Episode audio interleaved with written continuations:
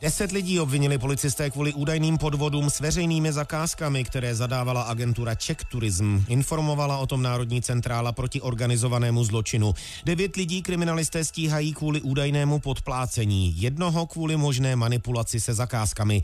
Kvůli kauze policisté prověřovali také ministrini Kláru Dostálovou za hnutí ANO. Vše, co se teď vlastně je, tak se dočítám pouze z médií, protože já o tom žádné informace nemám. Mně nikdo nic takového neřekl, mě policie nekontaktovala od listopadu listopadu 2018 vůbec. Policie mě vrátila. V kauze kolem zakázek státní agentury Czech Tourism padla první obvinění. Otázkám čelí i ministrině pro místní rozvoj Klára Dostálová za ANO, pod kterou během dřívějšího působení na úřadu agentura spadala.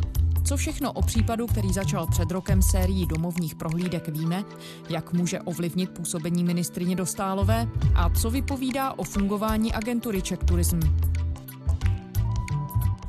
Je středa 2. října, tady je Lenka Kabrhelová a Vinohradská 12, spravodajský podcast Českého rozhlasu.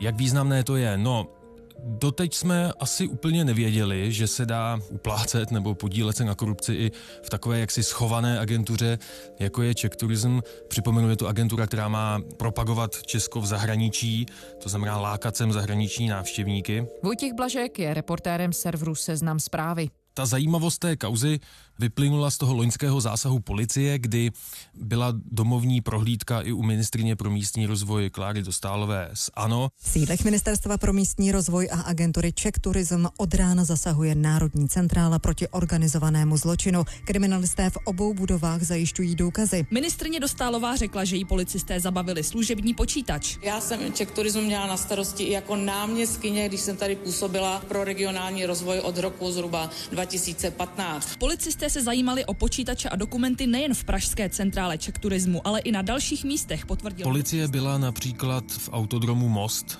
což je soukromá firma, na jehož akcích si také Czech Tourism platil nějakou propagaci. Pak byla například ve firmě Motoclassic, která je tady zastoupením značky Harley Davidson motocyklové. Opět harliářský sraz ke 115. výročí založení značky, který se uskutečnil loni, opět podpořila agentura. A to je možná i zajímavé v souvislosti s paní ministriní.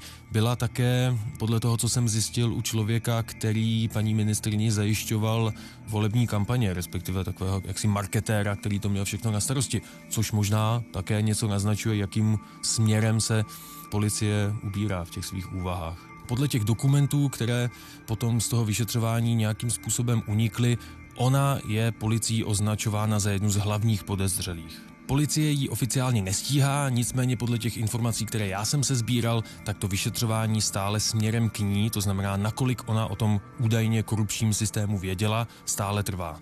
Pojďme tedy na začátek. Jak ten celý případ začal? Od čeho se začalo odvíjet? Nevíme. To policie dosud neřekla. Můj odhad je, že to bylo z nějakých interních zdrojů, že se dozvěděla, že se tam něco takového děje, protože vy jste ho i jmenovala Aleš Pangrác, manažer agentury, který byl zodpovědný za vztahy s biznisem, si tam, nechci říct, udělal dost nepřátel, ale svým přístupem k práci, podle těch informací, které mám, na sebe zkrátka některé lidi upozornil. To znamená, je možné, že policie měla nějakého insidera, který popsal ty praktiky v Czech turismu. Vy jste o tom psal ve svých článcích. Kriminalisté ho v tuhle chvíli stíhají a důvodem má být to, že měli dotace ve výši milionů korun putovat do firem, které byly zpřízněné nebo jsou zpřízněné s jeho osobou.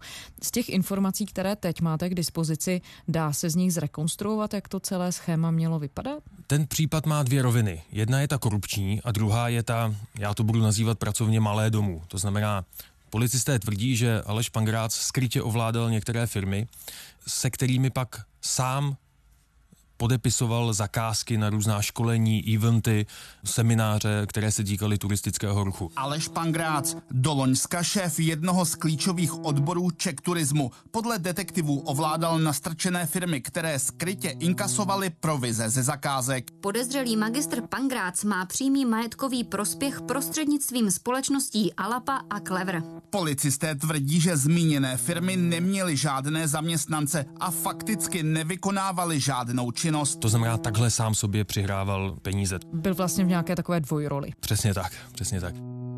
Mimochodem ty firmy, které dřív byly napsané na advokáta a které ty zakázky dostávaly, tak dnes jsou napsané přímo na pana Pangráce.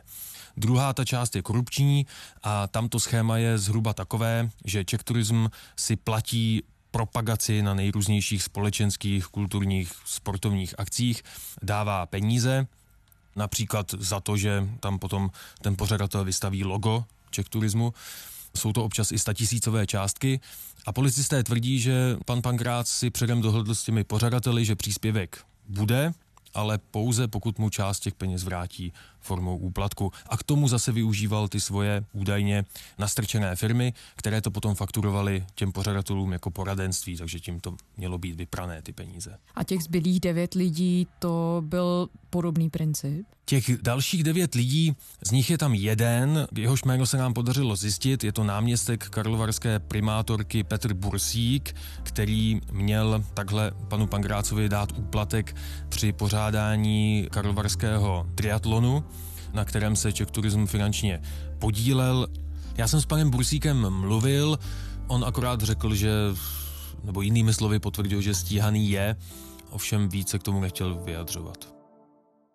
Jména těch dalších osmi lidí neznáme, nicméně podle mých informací se jedná o lidi z dalších firm, které se nějakým způsobem zapojili do toho korupčního řetězce.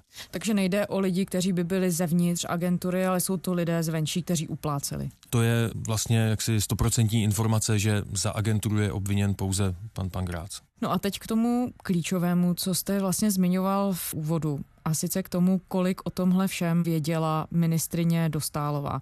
Ona byla předtím v roli náměstkyně a byla přímou nadřízenou Aleše Pangráce. Mohla o těch podvodech nevědět? Mohla. Samozřejmě mohla, protože z pohledu ministerstva je to přece jenom nějaká podřízená organizace, ta agentura. Nedělám si iluze, že by věděla o každých statisícových fakturách na školení, které vyplňoval pan Pangrác.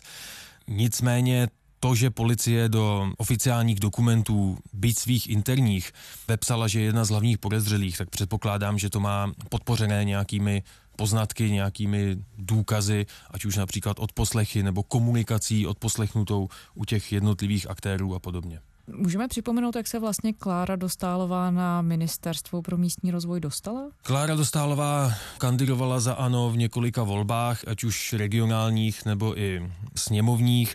Byla náměstkyní na Ministerstvu pro místní rozvoj a když potom Andrej Babiš hledal ministra, tak celkem tehdy dalo se říct logicky, padla volba na ní. Myslím, že tehdy to bylo i zdůvodňované tím, že jaksi už v tom prostředí, že je erudovaná odbornice na tu tematiku. Když jste takto blízko toho všeho dění, tak si kolikrát řeknete, a tohle bych třeba zkusila udělat jinak, a tohle zase jinak. Pak jsem si doma říkala, no tak proč si tady budu jenom doma říkat, co bych, jak bych, tak to pojď zkusit a ukaž se. Vysvětluje Klára Dostálová, bývalá dlouholetá šéfka Centra evropského projektování, proč se rozhodla vstoupit do politiky. Svoji pracovní dráhu ale vystudovaná ekonomka Hanka začínala v soukromé sféře, jako účetní a banket manažerka. Všechny tyto práce jako účetní úvěrový specialista, to jsem byla při mateřské dovolené. Před 15 lety pak vstoupila do veřejné zprávy a postupně vystřídala různé úřednické posty. Velmi úzce jsem spolupracovala se všemi politickými reprezentacemi napříč politickým spektrem. V únoru 2014 se stala náměstkyní tehdejší ministrině pro místní rozvoj Věry Jourové z Hnutí Ano. A už o půl roku později se o Kláře Dostálové spekulovalo jako o možné budoucí ministrini, když Jourová podala demisi, aby se stala eurokomisařkou. Šéf hnutí Ano, Andrej Babiš, tehdy ale na volný post navrhl Karlu Šlechtovou. My jsme se s panem Babišem tehdy neznali. Já to nikdy nehodnotím jakoby nějak negativně,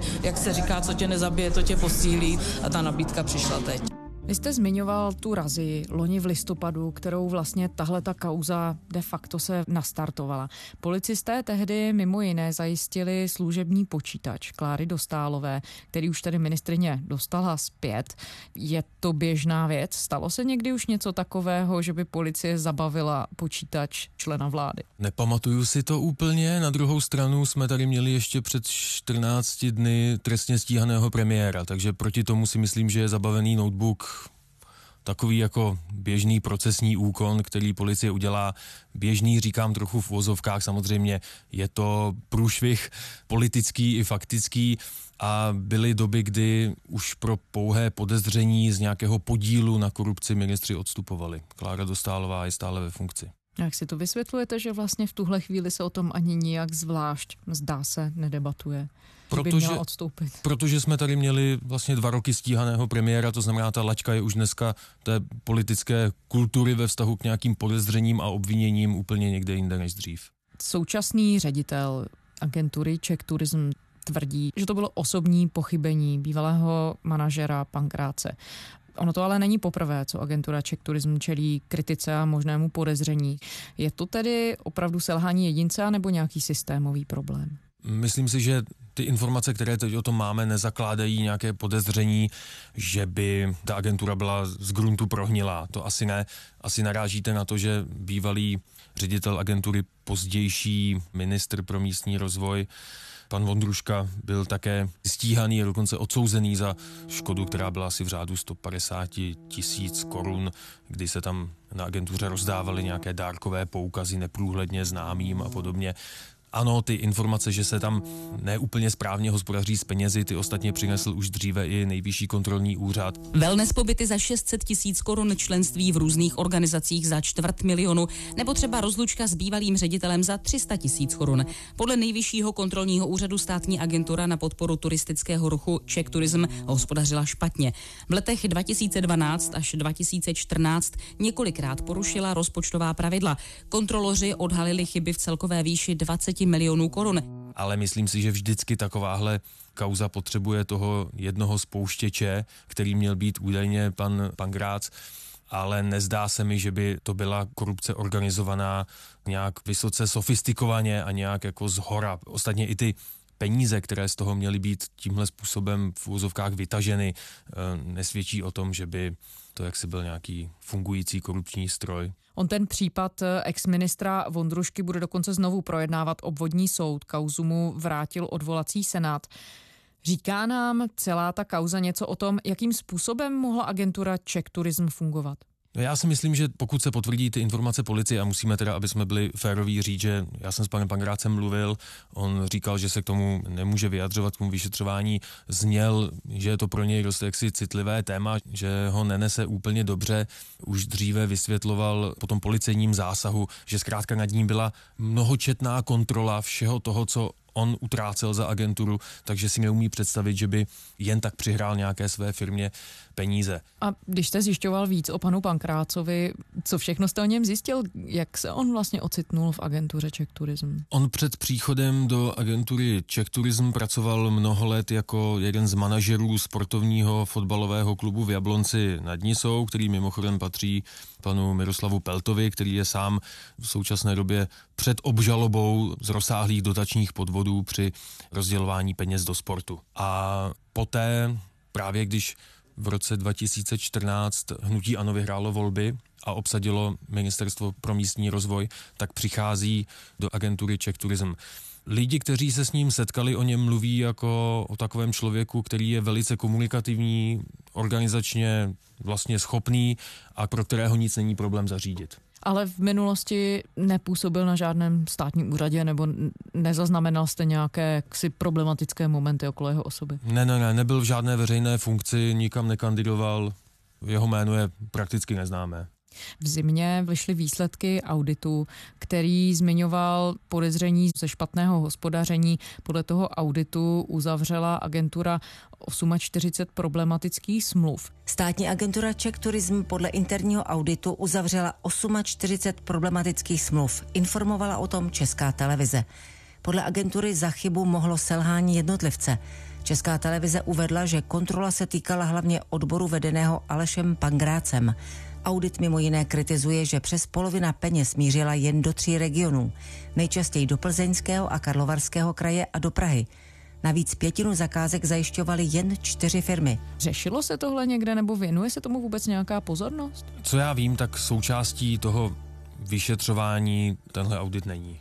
To znamená, to vyšetřování se zaměřuje skutečně na tu korupci, na to údajné přihrávání zakázek, ale tohle už je podle mě spíš jaksi jenom fakt dokreslující nějaký stav té instituce. Takže v tuhle chvíli, když nový ředitel Jan Herget mluví o tom, že šlo o selhání jedince, a sice pana Pangráce, tak ty informace, které o tom případu máme k dispozici, nasvědčují tomu, že to tak opravdu mohlo být. Pokud ovšem tedy o tom všem nevěděla ministrině Dostálová, to by to vrhlo hned do jiného světla. Existuje nějaký odhad, jestli a kdy se dozvíme, jestli ministrině s tím měla cokoliv společného? To se vůbec nedá odhadnout. Vemte si jen to, že od toho zásahu, při kterém paní ministrině přišla o notebook, který mimochodem už má zase zpátky, uplynul skoro rok. V případech, kde je více obviněných, v tomhle případě deset, většinou to trvá všechno dost dlouho, ty výslechy, úkony, někdo onemocní, skutečně je to záležitost na delší dobu. Nicméně i vzhledem k tomu, že už, jak jsem zmínil, je to rok, tak bych očekával, že v nejbližší době tedy policie řekne, jestli bude obviněna nebo ne. Nepůsobí to úplně dobře, takové to natahování toho vyšetřování, tak buď ty důkazy jsou nebo ne. Já si trošku myslím, že policie teď hraje s tím, jestli někdo z těch obviněných oficiálně při výslechu neřekne, ano, byla do toho zapojená, nebyla. Zkrátka, jestli ty výslechy přinesou nějaké nové informace. A sama ministrině, jak to v tuhle chvíli vysvětluje, že vlastně ona byla tím dozorem nad bývalým manažerem Pankrácem a nevšimla si možného pochybení? Paní ministrině pouze říkala, že když byla náměstkyní, takže stanovila takové procesy právě pro tu podporu těm jednotlivým akcím, aby nikdo v úzovkách nemohl už na agentuře leštit kliky. Z mé pozice já jsem si absolutně jistá, že jsem nic špatného neudělala. My jsme dokonce zavedli transparentní kritéria na výběr těch eventů, aby se takzvaně nemohly leštit kliky na Czech turismu. To znamená, aby se nějakým způsobem bokem nedostával k těm zodpovědným lidem a tam škemral o peníze. Zkrátka, že ten systém byl podle paní ministrině naprosto průhledný ten systém, o kterém jste mluvil, že se třeba představitelé měst snažili uplácet zástupce Ček turismu. Je to jaksi modus, ve kterém ta spolupráce s agenturou mohla fungovat? Nebo říká nám to něco o tom, jakým způsobem agentura Czech Tourism mohla fungovat, alespoň na některé rovině? Já si trochu myslím, že ten celý systém, tak jak Czech Tourism podporuje jednotlivé akce, k tomu maličko sváděl. Protože agentura je tak trochu jaksi mimo tu hlavní pozornost, ne třeba jako ministerstva nebo velké úřady. A za druhé to plnění, které, a je to vlastně i trochu logické, dostával za to své partnerství s těmi jednotlivými podniky, to znamená sportovními nebo kulturními, tak to je jaksi nehmatatelné. To je takové to, že si tam dáte logo Česko země příběhů a v takové situaci, a víme to i z jiných kaus, takhle nastavená podpora zkrátka svádí k tomu, že buď, jak říká paní ministrině, tam někde leštíte kliky, a nebo pokud není nějaká otevřená soutěž s jasnými pravidly, jak tu podporu rozdělovat, tak to vždycky svádí k tomu, že se tam bude někde bokem uplácet. Vojtěch Blažek, reportér serveru Seznam zprávy. Děkujeme. Děkuji za pozvání. Ze středeční Vinohradské 12 je to vše. Poslechněte si nás kdykoliv na iRozhlas.cz a také v podcastových aplikacích na svých mobilních zařízeních. Pište nám vinohradská 12 zavináč rozhlas.cz, to je naše adresa. Těším se zítra.